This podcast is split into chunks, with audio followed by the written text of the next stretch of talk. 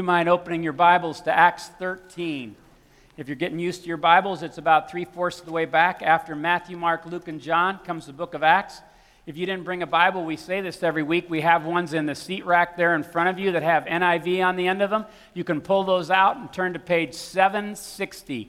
Page 760. That'll get you right there to Acts 13. And if you don't own a Bible, take that one. Take it home. We'll replace it.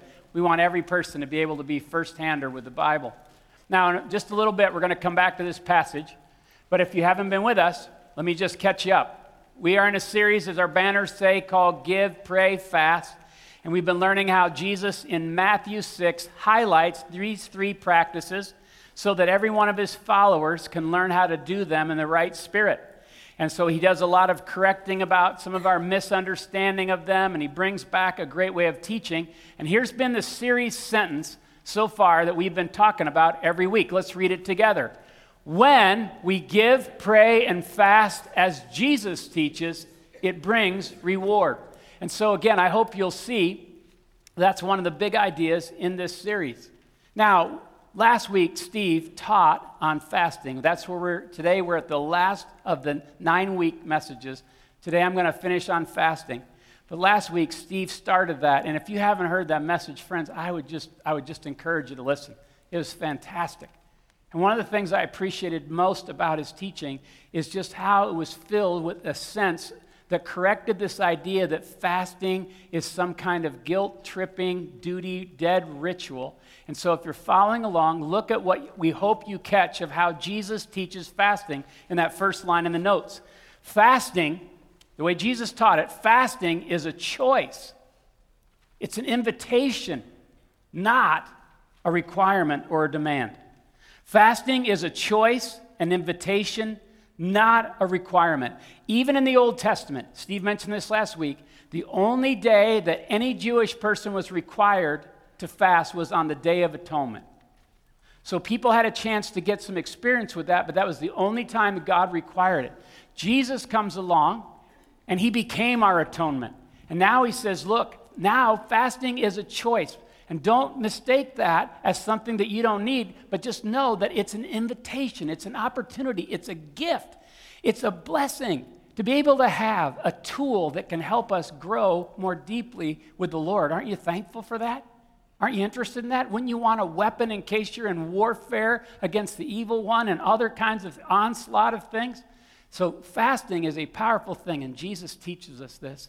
And here's just a basic, you know, definition of fasting if you're following along. Fasting is choosing to give up food, and as we learned last week, sometimes other things, choosing to give up food to draw closer to God. Choosing to give up food to draw closer to God. So today we're going to see that when we give up food, it's not so we can think about the fact we're giving up food. It's replacing that with saying, I want to do something that's even more important than eating. I want to draw closer to God, and fasting gives me an opportunity to do that with more intensity, more intentionality, more conscious dependence than just normal praying and fasting. So here's, here's what I want to say. If you decide to go without food and you don't replace it with worshiping and fasting and drawing closer to God, you're just on a diet. And I'm not saying that you may not want to go on a diet. What I'm saying is, is that there are health benefits.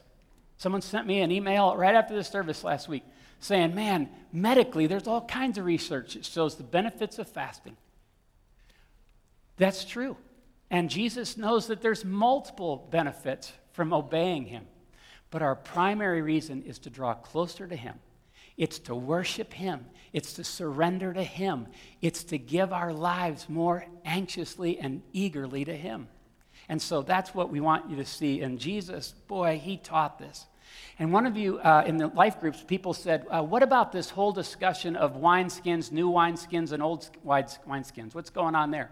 Jesus was speaking about how, if we aren't careful, you know, we will be like those religious leaders in his day that had turned fasting into some dead ritual twice a week that was like old wineskins that were starting to crack and couldn't handle the wine of God's work in their lives. Jesus said, I want to give new wineskins. I'm telling you that fasting is still important, but I want to show you how to do it in the right spirit so that it's an invitation, it's a choice, not a demand, not a requirement. And oh man, when people begin to do it for that reason, friends, it's powerful. Now, today, my assignment is to follow up what Steve did. Last week, Steve's responsibility was to teach what fasting is and why we fast. This week, my responsibility is to talk about when we fast, what do we do, and how do we fast. And I want to be as practical as I possibly can. I hope I'm able to answer some of your questions. I know I can't answer all of them because there's no way in one message anybody could do that. But I'm going to share some resources with you later so that if you want to go farther into this, you'll be able to do that. But again, we're going to talk about the very practicals of this. And I want to show you something there in the notes. Do you see in that first gray box? How Jesus, this is, as far as I know, one of the only sentences, or maybe a couple others, where Jesus talks about how to fast. And I got to tell you, I was sitting in my office this week and I was just laughing. Because look at what Jesus says. Let's read it together. But when you fast, comb your hair and wash your face. Thanks, Jesus. That answered all my questions. Now, I love what Dallas Willard says. He says in the past, when we've seen this, because he's trying to recover the right way to fast, a lot of people have heard him say, Do it in secret so your father sees it. Don't do it for the crowd. Don't play to the crowd. That a lot of people think that means you can't tell anybody when you fast. But Jesus is trying to say, No, no, no. All I'm trying to do is recover something. And that is that fasting is, as long as it's for God, is a happy thing. Therefore, you can start your day like you normally do comb your hair, wash your face, get a great start to your day, whether you're going to work or not, because truly, when you're feasting on God, that's a happy thing. And Christians, what we've turned it into is, oh, I'm going without food. No wonder the world wants to become Christians. That's really unattractive. But when you begin to go, I get to feast on God, instead of eating for a meal today or for a couple meals or whatever it might be, you see it as an opportunity. He says, Man, wash your hair, wash your uh, face, and, and comb your hair, and get started that way because it's a privilege to draw near to God. So I want to pray, and then what we're going to do is look at this passage in Acts 13, look at some things we can do when we're fasting, and then I'm going to talk about how to fast. And hopefully, by the time you leave here, if it's your desire to fast, you'll feel like you've got a lot more practical insight on how to get started. Let me pray. Now, Lord, you've been so good to answer these prayers. But help those of us that are the shepherds in this church to help people, your people. Help us to feed with the Word of God. Amen. All right, so Acts 13, we're going to get a chance to see fasting in action. And what I want you to know is that on Thursday mornings, I mentioned this in the bulletin column, is we have a staff meeting every Thursday uh, for the full time staff. And what we did this week is we read this passage that we're going to read here. And some of the discussion we had was fascinating. I'll mention a few comments as we go along. But what I want to say to you more than anything, one of the people on the staff said this Jeff, when you talk about how to fast, will you just be absolutely honest with the rest of the church and tell them that we as a staff feel like first graders too? This is really, you know, it's uncharted territory for a lot of people. It's, you know, it's kind of unfamiliar. Some people have more experience than others. But even those of us with any kind of experience would tell you, we feel like it's always a continual learning process. So I want to make sure I tell you that. So I just told you that. Okay? So now let's look at Acts 13. And I'll ask you to be ready with verse 3 in just a second to read that out loud with me. Now, in the church at Antioch, this was just several years after Jesus had died on the cross and ascended into heaven. Uh, there's now a church that's north of Jerusalem in Antioch. Now, in the church in Antioch, there were prophets and teachers, and they actually named several of them Barnabas, Simeon, called Niger, Again, probably means that he's a black man from Nigeria. Lucius of Cyrene, again, another area. Manaen, who had been brought up with Herod the Tetrarch, and Saul, the same Saul that would eventually become Paul. So they mention those five guys. One of the things I love is it shows already that Jesus is reaching people of different skin colors and different nations, and they're worshiping together. Praise the Lord. And so as they're worshiping there, it says worshiping and fasting, verse 2 while they were worshiping the Lord and fasting, the Holy Spirit said, Set apart for me Barnabas and Saul for the work to which I have called them. Now, would you read verse 3 with me? So, after they had fasted and prayed, they placed their hands on them and sent them off. Now, let me just make several observations about this passage because we get a chance to see these early Christians, just several years after Jesus had ascended to heaven, they're practicing fasting. You can also read about this in Acts 14 23. Again, just some snapshots. So, the very first thing I hope you see is this, if you're following along. Though often done alone, they fast together.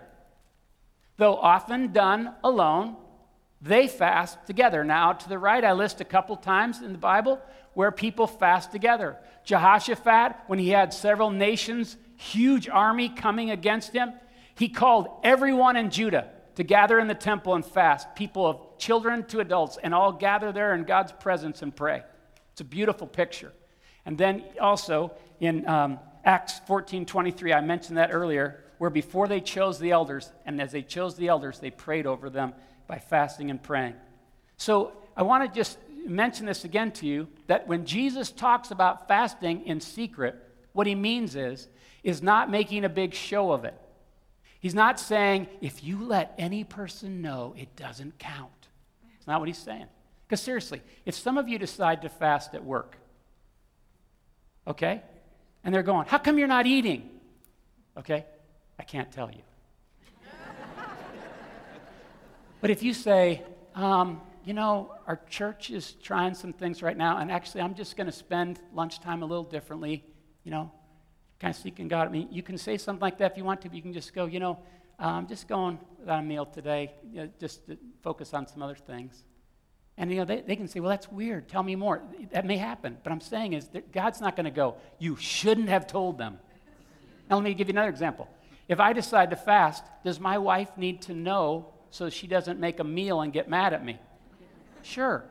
But if I go, I'm fasting today, that's absolutely crazy. Okay? But if I go, honey, seriously, I'm going to go without dinner tonight, and um, I know you know why, so thanks. I just want to be sensitive to you. You understand what I'm saying here? So, again, a lot of people have overshot this trying to be legalistic. So, again, this is a gracious thing. And uh, what I want you to see is that they were able to do it together. Now, in our staff meeting, they said, How did they how did they figure out how to do it together? Did they just find out that one of them was already doing it and says, hey, I'm fasting too? Or did they just say, hey, we've got some things happening in our church right now. We need to seek God a little more fervently. Why not next Tuesday? Why don't we just use that time instead of eating food to worship God with even more intensity and focus? Let's do that together. And several people, okay, I'm in. Let's do that. I think that's probably what happened. They just had a conversation. Second thing I hope you'll see is they worship the Lord and pray as they fast. They worship the Lord and pray as they fast. Let me say this again. If you decide to go without food, but you don't replace it by worshiping the Lord and praying and seeking Him and drawing near to Him, you're just dieting. But these guys understood something about fasting. It makes me wonder what did they understand that we don't understand? What had they learned that we might not have yet learned? Is that there are times when we should pray and we should worship God, but sometimes, in order to intensify that, in order to focus that even more, in order to go even deeper into God, we need to fast and pray. We need to worship and pray. We don't have to do it, but when we do it, wow, powerful, powerful, powerful. I love this. I love what uh, Jentezen Franklin says. He says, The discipline of fasting will humble you, will remind you of your dependency on God, and bring you back to your first love. It causes the roots of your relationship with Jesus to go deeper. Man, that's true. So, third thing I hope you'll see is that as they fast, God shows them how to join Him, and He opens doors. As they fast, God shows them how to join Him, and open, He opens doors. Let me just go back for a second and tell you something else that got said in our staff meeting. One of the guys in our, our group said, uh, In our life group, as we were discussing this, it dawned on us that we didn't have to become monks to fast. In other words, like, like we've got lives, we've got jobs. So to like only retired people and people that get to stay home fast, well, it's not that they can't do that. It's just that, like we learned about praying, you can work and pray. You can whistle while you work. You can do more than one thing at a time. It may be a little awkward at first, it may be a little unknown at first, but there are many people that have learned how to fast and work, how to worship and work, how to pray and work. And when you and I begin to do that, without eating food, sometimes it lets our roots go even deeper into God, and we start to see our work as a ministry. We start to see our work as the way that we honor and worship God, and all that stuff can be combined. But that's a powerful insight. You do not have to abandon your normal life to fast. Now, there may be extra special seasons when you need to go away. Maybe there are some of those, but that's not the majority of the time.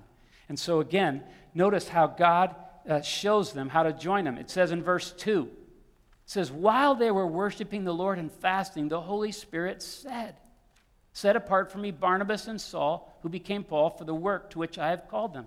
Now, in our staff meeting, we said, I wonder how the Holy Spirit talked to them. Was it an audible voice? You know, was there an angel that appeared to them? Or as they were worshiping the Lord and fasting, across the ticker of their minds began to come this thought I care about people beyond the walls of your church. And I'm asking you if you will leave Antioch, a couple of you, and go and share the message with other people. And as they were doing that, all of a sudden now they started noticing a consensus. Someone says, I don't know how to share this, but I, I think God wants us to send Barnabas and Saul to wherever he leads them to go in some of the cities and towns and nations beyond here. Remember what Jesus said? You shall be my witnesses in Jerusalem, Judea, Samaria, the ends of the earth, not just Antioch. How are we going to do that? I, I think this is the season. We got five teachers here. We'll still have some teachers if they go for a time and come back. I think that's what happened. Someone else says, That's what was going through my mind too. And all of a sudden they began to sense, Barnabas, Saul, are you sent? Yeah, I don't know how to explain it. But as I was just surrendering my life freshly in worship to God, as I was fasting, as we were praying, just overwhelming impression of doing that. And that's why they could later say in Acts 15, it seemed right to the Holy Spirit and to us that while we were seeking Him, He gave us direction like this. And some of you know exactly how this works. You're not looking for God to show you a certain thing, but you cannot get it out of your mind. And the more that you realize that you're fighting that, it's not a selfish promotional thing that He's putting on your mind. It's something that would honor Him, it's something that would worship Him and glorify Him, but it's scary. And you're saying, Is this God? And you listen to other wise Christian leaders and you start to sense, I think I'm being led. I think the Holy Spirit's talking to me. Steve talked about this last week. How many of us have gone to a conference or gone to a camp or been at a certain place and we came back and knew that God had put an impression on us and showed himself to us and spoken to us in ways that didn't always happen in some of our normal days? That happens sometimes. And I think that's what went on. Now, one more thing is that by the way, I don't even have time to tell you these next few chapters. Do you realize that this was the beginning of one of the greatest mission movements that happened? There were thousands of people that would come to know Christ who had grown up in pagan families that didn't know there was a God, or if there was a God, they didn't know who he was. And now these people could share there is a God, and he knows your name, and his name is Jesus. And if you will trust in what he has done for you, you can be a completely different person. You can have hope, you can have resources that you never had before, and you can have a future. And we want to share this good news with you. And man, people came to Christ in large numbers and they took beatings for it and they pressed through all kinds of suffering. But that God was in it, friends. And He opened doors, He changed lives. And here's the last thing I hope you'll see is that as they fast, there's something they believe the whole time they're fasting about God. They believe God's a rewarder of all who diligently seek Him. They believe God's a rewarder of all who diligently seek Him. In one of the recent times of fasting for me, as I was praying, God began to bring different scripture to my mind. And one of the questions was, Do you really believe this? So look at Hebrews 11 6. I love this in the New King James Version. Let's read it together. But without faith, it is impossible to please him. For he who comes to God must believe that he is, and that he is a rewarder of those who diligently seek him. Part of what happens, what I love about fasting, friends, is that it allows me to physically feel my need for God, but also my hunger for God. There is something about how it puts a little extra oomph behind my prayers. It puts a little extra, it has this purifying effect that says, What do I really want? I want you more than food right now. I want you to work in these situations or in my life more than you've been working. And some of you, I know you have this picture of me that the Christian life has just become easy for me, or that it's just become something that I do so well. If you only knew. I'm just like you. And one of the reasons why I've been drawn to fasting is because I see how carnal I am sometimes. I see how fleshly, I, I see how uh, shallow I still am. And when I see that, you know, I don't just see that and go, well, I guess that's just the way.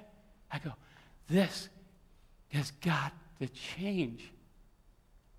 God, I hunger for you. And I'm not depressed that I have to fast. I get to fast. What a gift. What a gift that while I'm hungry and seeking you, you will, you will never fail to reward a person who diligently seeks you. You never will. You are such a great God. And so this is powerful. So when you fast, let's just talk about some things to keep in mind, okay? First, when you fast, you're emptying yourself. So empty yourself to make more room for God. Empty yourself to make more room for God. Not only are you emptying your stomach for a short period of time or a period of time, but when you're doing that, you're also emptying yourself of more than just your stomach. As I talked about earlier, some of the things that I still see, some patterns, some of the ways that I still sin in my family and stuff like that, I've found this is a great opportunity to cleanse, to be cleansed. By the way, just so you know, when you go without food for a long enough period of time, part of what's happening you're feeling in your body is toxins are finally being drawn out of your body. Your body is being purified in ways. That's what doctors tell you. And so it feels a little strange at first because there's all kinds of stuff that builds up in our system, isn't there, that needs to be cleansed. But in a similar way, the passages I've listed out to the right are passages where in Nehemiah 9 and also Daniel 9, when when they fasted, they confessed their sins. We talked about the prayer of confession a few weeks ago, but this was a powerful thing. And sometimes it's just been so important for me to say, Lord, what you put your finger on in me is true about me. And I confess it to you, and I ask you to cleanse me. I want to empty myself of all the stuff that isn't you. And I want you to fill me. That's the next one. Fill me with your word. Fill yourself with God's word and feed on him. I love when Steve said that. Fasting is feasting. Again, all those that teach on fasting say the same thing. It is a feast to feed on God. Now, I want to stop and say something. The Bible nowhere says that food is bad. In fact, the Bible urges us to enjoy it. And there's times in the Bible where there is feasting with food. So I hope that no one's hearing us that we need to fast because food's crummy or food's terrible. And I think all of us in here live in a nation where we love to eat, right? Is that sinful? No, I think God wants us to enjoy those opportunities. But if we're not careful, we can idolize food. If we're not careful, we can begin to think that food can do more for us than it can. And so sometimes we just need to go, you know what? I know I'm hungry for food, but maybe I'm hungry for something deeper. And right now, I want to get that separated so that I know that really what I'm really hungry for right now is more of you, God. And so, these times of fasting, again, maybe if you're at work, you use your lunchtime to bring your Bible and you just focus on some things. I'll show you a little bit later how you might do that. Maybe you fill your mind with worship CDs and you just begin to say, Yeah, that's my prayer too, Lord. And you begin to do those things, but you're filling your mind with God's Word. And Jesus said this at the end of his 40 day fast which, by the way, Steve wanted me to tell you was probably not an absolute fast like he said last week. He felt bad that he said that because it just says he went without food, not necessarily food and water, like it says about Moses when he was on the mountain. So Jesus went without that, but the end of his 40 day fast from food, when the evil one came to him, he said, Turn these stones into bread. And Jesus looks at him and says, You know, it's not that I don't like bread, but man shall not live by bread alone, but by every word that comes from the mouth of God. And he told his disciples one time, My food is to do the will of him who sent me. That's what fills me up. And Jesus said, I am the bread of life. If you feed on me, I'll fill your life differently than people that don't have me. Trust me on that one. And so you and I can use that time, again, not just to think about the fact we're going without food, but replacing that by saying, hey, I'm going without food because I want to feed on something even better and even more lasting. Next thing is ask the Lord to sharpen your and others' faith. Ask the Lord to sharpen your and others' faith. In some of the books that I've listed later in the message on the back of the notes, there's a story that both Tony Evans and Jentezen Franklin share. And uh, it's a story about two woodsmen, two loggers, that you know, were known for using their axes to chop down trees. And evidently, there's this legend that there was a young guy one day that decided he was going to challenge one of the older, more veteran loggers to a, a, tree chopping contest to see who could chop down the most trees in one day. This guy was pretty sure he could beat this guy because he was younger and he was really fit. So the contest started. The other loggers kind of watched what was going on. And as this young guy gets going, he really was impressive. And man, did he start chopping down trees at a rapid rate. And he looked over from time to time and he saw the veteran guy wasn't always chopping trees. Sometimes he was actually taking breaks and he's going, I got him for sure, man. This, I'm going to beat this guy so bad. At the end of the day, the other loggers counted the trees that had been chopped down by both guys, and they reported that the veteran guy had beat the younger guy by a big margin. The younger guy's humiliated. He says, That can't be. I watched. You were taking breaks. And the veteran said, What you don't know is that while I was taking breaks, I was sharpening my axe. And therefore, the trees fell a lot more easily because you never sharpened your axe. You just kept going. Friends, let me say something. Some of us have just kept going in our own power for too long. Our spiritual lives have become dull. Maybe even when we've been seeking God, and there are times to change things up and say, while I'm going through the rest of this next you know, few days, I'm going to change it up by sharpening my axe. I'm going to call out to God for not only my faith to be sharpened, but also for some other people that I know He's put on my heart. The next thing that I hope you'll see is don't worry if your time is unspectacular or you falter. Don't worry if your time is unspectacular or you falter when you fast. As we were talking in the staff meeting again, we talked about the fact that really while some people have baggage because they saw a bad example of fasting from somebody else or when they were younger or being forced to do it without understanding why they were doing it, the truth is, a lot of us aren't willing to fast yet or don't think we need to because we know that if we start, we may not do it very well at first. We actually may fall short. You know, two hours left in the fast that we said we were going to go through, there's the cheesecake. Or I work in an office where they've got food on the table in the break room and I got to walk past that, which is the way our break room is. it's real, friends. But here's the deal God knows your heart. God sees your desire to sacrifice, He sees your desire to or diligently seek Him. And if you falter, you don't have to start all over again. It's not that that doesn't count. Learn the lesson you need to learn from that and keep practicing. Dallas Willard says that most of us never learn a lot about fasting because we don't do it enough times to learn. Just like anything, whether it be an athletic skill, whether it be a musical skill, whether it be something that now we do more naturally that was awkward at first, same is true with fasting. Don't be afraid of that. And some of you say, Jeff, like when you fast, do like angels appear, voices from heaven speak, fireworks go on? Not most of the time. Not any times. See, the truth is, some days it's just a quiet day where I'm, I'm just saying, God, I want to meet with you. I want to draw closer to you. I don't understand all that I'm doing, but teach me along the way. And I believe that you're meeting me here. And by faith, I believe you're a rewarder of those who diligently seek you, whether I see it now or not. I'm going to seek you, God. And I want to get to know you better. And I will tell you this that I'm amazed at the thoughts that go through the ticker of my mind. I'm amazed sometimes by the conversations that happen in the week that follows. I'm amazed by some of those things. But is it always dramatic? No. So if that doesn't happen for you, you're okay. It's not that something's weird about your fasting experience. The last thing is rest in the Lord and His ability to get more done. Rest in the Lord and His ability to get more done. Sometimes when I fast, because I now feel weaker, it brings me back to the fact that I'm not as impressive and as big as I think I am.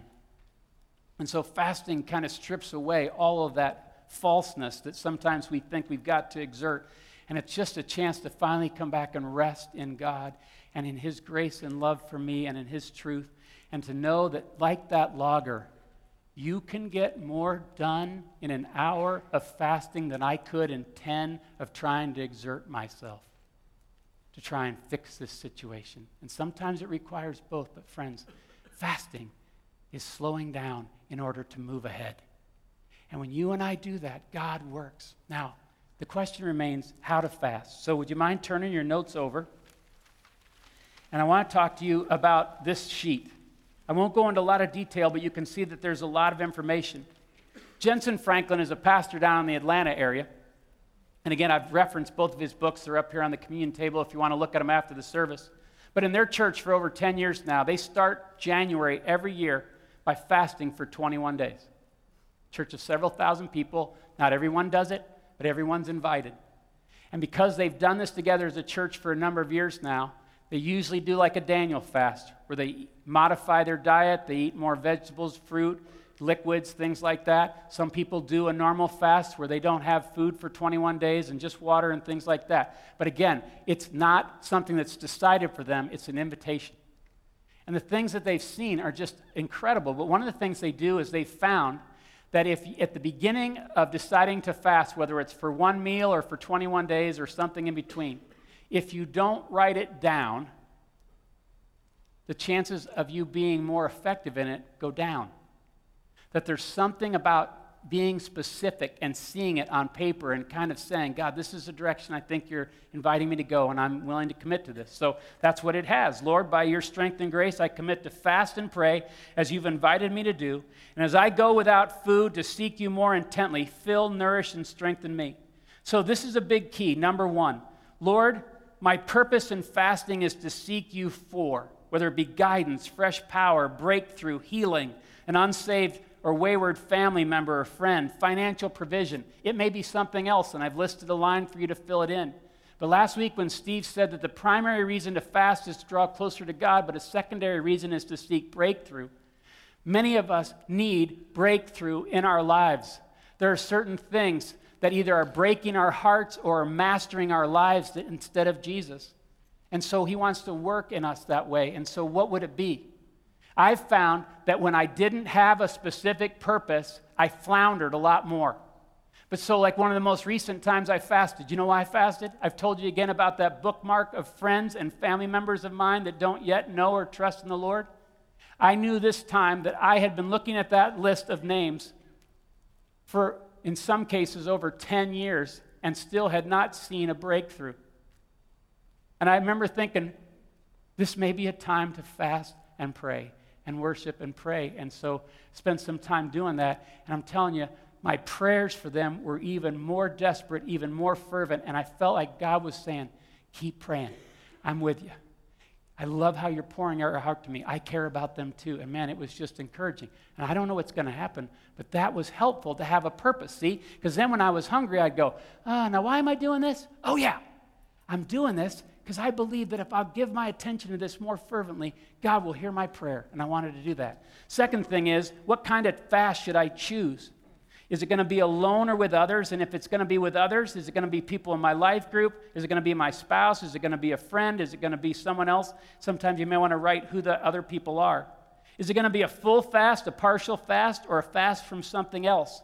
We've talked about this before, but some of us probably shouldn't fast right now. If you are a pregnant, you know, pregnant woman, a nursing mother, a hypoglycemic, diabetic, heart issues, or something like that, you definitely, definitely, definitely should consult with a doctor before you fast. You want to make sure you're wise about that. But in some cases, if you've got really serious medical questions other than what I just named, you should also consult a doctor. But here's the thing even if you don't fast from food, you can fast from media, you can fast from TV, you can fast from something like that. And if you do, that can still be a fast to God. You can still participate, but what would it be? Steve talked about how maybe God's showing him to fast from caffeine, coffee, right now. I don't know. But again, here's one of the things. If I talk to you about this, you may say, you know, I'll give you an example. Uh, I had surgery on my knee in the last 10 days. And so uh, during that time, I, I, sensed that I was supposed to fast. And so I, I've been told, you know, you're not, all my medicine said with food. So I was thinking, oh, you know, how am I going to do that? And Steve, by the way, has medicine he has to take for his kidneys. So again, well, what do you do? Well, what I found is, is I could still go without food, but I could use like this, like a V8 or some kind of fruit juice like this that's still a liquid and would still give me some nourishment, but it would also coat my stomach enough that that medicine might not do havoc on the linings of my stomach. Does that make sense? And then also, I found that sometimes when I'm fasting, sometimes, most of you know I drink hot water, and I know some of you aren't real groovy about water, but so I've tried some herbal tea sometimes when I'm fasting. Now, some of you are going, well, that's not, you're not fasting right, Jeff, because it's supposed to be just water. Hey, um, fasting's between you and God. See, and as I did this, I, I just sensed the freedom to do that but still going without food. There's a lot of different ways, but ask God to show you. And then I'll tell you that water bottles like this can be like a faster's best friend. You know, sometimes when we're hungry, we're actually thirsty. And we can fill ourselves up like that. But again, just ideas there, okay? Third thing, when and how long should I fast? You can put a beginning date and an end date. Would it be one meal? Would it be two meals? A lot of people have found that if they have a work, a job situation, Going from lunch to lunch is a way to do it without drawing a lot of attention to the fact you're fasting with your coworkers. So if you eat lunch, but then you don't have supper at home that night, or you don't eat breakfast at home the next morning, and then you eat lunch at work the next day or something like that, you've skipped two meals, but during that time period, you've gone 24 hours where you've sought God. And this is why some people have worked that out. Again, if you're just starting out, the best advice is start slow just maybe go one meal and just see what God shows you in that. And then you can always try some more times. But then uh, I've listed some other helpful resources, like I said, some of these books, and I've tried to express my indebtedness to some of these people that have talked a lot about this. But now, if you would, would you take out those booklets that are on your seats? And I just want to mention that we made these booklets so that if it would be helpful for you, and here's why these booklets were made. The leaders of this church, the elders of this church, have had a sense that God wants us to prepare for the next chapter in our church. We don't know what's down the pike, we don't know what God may want to do, but that between now and Easter, He wants us, as the elders at least, to fast and pray, to seek Him even more diligently. And we say that not to impress you, but to invite you that if that would help you to know that this would be a season where you could try between now and Easter, that's about 45, 47 days, that in those six weeks, you might want to try it. And so we're going to do that on Wednesdays. Wednesdays may not work for you. Maybe it's a different day. Maybe it's a different time period. Maybe it's just once during the next six weeks. Maybe it's several times. But again, we're just telling you this. Now, if you decided to fast for a meal or for several meals each week on Wednesday or another day, then this is a guide for you. And if you open it up, you'll see on the inside that it explains, uh, again on page three, you know, what we're going to be doing each Wednesday and uh, some things to have ready. But let's just say you decide to use this. Each week it'll talk about a different subject to focus on when you're fasting. One week it's repentance, another week it's forgiveness, another week it's praying for people in your life that you know that may not yet know the Lord. Another week it's praying for the next generation. Another week it's about worship and awe. Another week it's about healing. And another week it's about abiding and remaining deeply close to God. So if you turn to page 13, you'll see an example. I'm so thankful again, Brian was willing to put something like this together. At the top, it's praying for the next generation of followers of Jesus. And that might be children or grandchildren, nieces and nephews, or the youth in our church or city. And then there's a reminder that along with the elders fasting on Wednesdays, in the office right here at this end of the building, from 6 to 7 every week between now and Easter, the elders, several of the elders, are going to be available to pray with anybody that needs extra prayer. And if you come, we'll pray with you. If you ask us to anoint you with oil, we'll do that. But we want to be available that while we're fasting and praying and seeking God, we want to pray for breakthrough. We want to pray for God to be working in people's lives and trusting Him with the outcome. So, if this would help you, take it home. If it wouldn't help you, just leave it on your seat for the next person, but we'll replace yours if you take it. And that leads to this last thing. Let me just say this before you turn your notes over. What do I say when I'm fasting? You know, it's different for every person. Some of you are more introverted, some of you are more quiet, some of you are more like me, where it's more words. But here's what I've noticed is that when I get to this place where I'm setting aside time, my prayers get shorter. And now I just pray like this Lord, I need you. Lord, I want you. Your kingdom come. Your will be done. I don't know what to do. Will you draw them to you? Will you forgive me? Lord, I'm sorry. And all these kind of prayers just start to come out of me. And maybe that's the way you'll pray too, but it's not eloquent.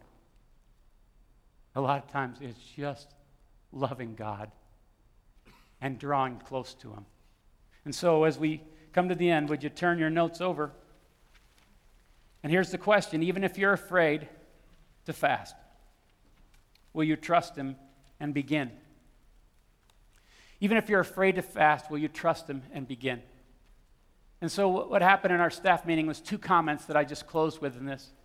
One of the people in the staff meeting said, When I was a young Christian, I had a humble pastor pull me aside, and I had been taught to fast as a duty. And this person said, Learn how to let the Holy Spirit show you when to fast. And they said, That really helped me. Because there was just times I knew the Holy Spirit was saying, This is a chance to fast, this is an opportunity. And they said, That really helped. And the second thing someone said is, Jeff, I know you're nervous about teaching on this. But you know, you taught, when I first came to Cherry Hills, you taught me how to tithe. I never knew about tithing, so I didn't have any idea. But you asked me if I would start. You called me out. And that got me over the hump. And I, I started out. And I started. And so, friends, I'm asking you if the Holy Spirit is prompting you, will you trust Him? And will you begin? Or will you continue in a, the right spirit? Because it's an invitation. And some things only happen as we fast and pray. And now, we're going to have a dance. And Lauren, some of you have seen Lauren dance before. Some of you say, like, what am I supposed to do when somebody's moving around on the stage like that? See, dance is one of the arts that sometimes illustrates or visually shows a truth. And what she's going to be showing through the dance is to the words of, Give me Jesus. We're going to take communion in just a second. And these next few weeks leading up to Easter, isn't that really what fasting and seeking God really is about? Is give me Jesus. So watch as she dances.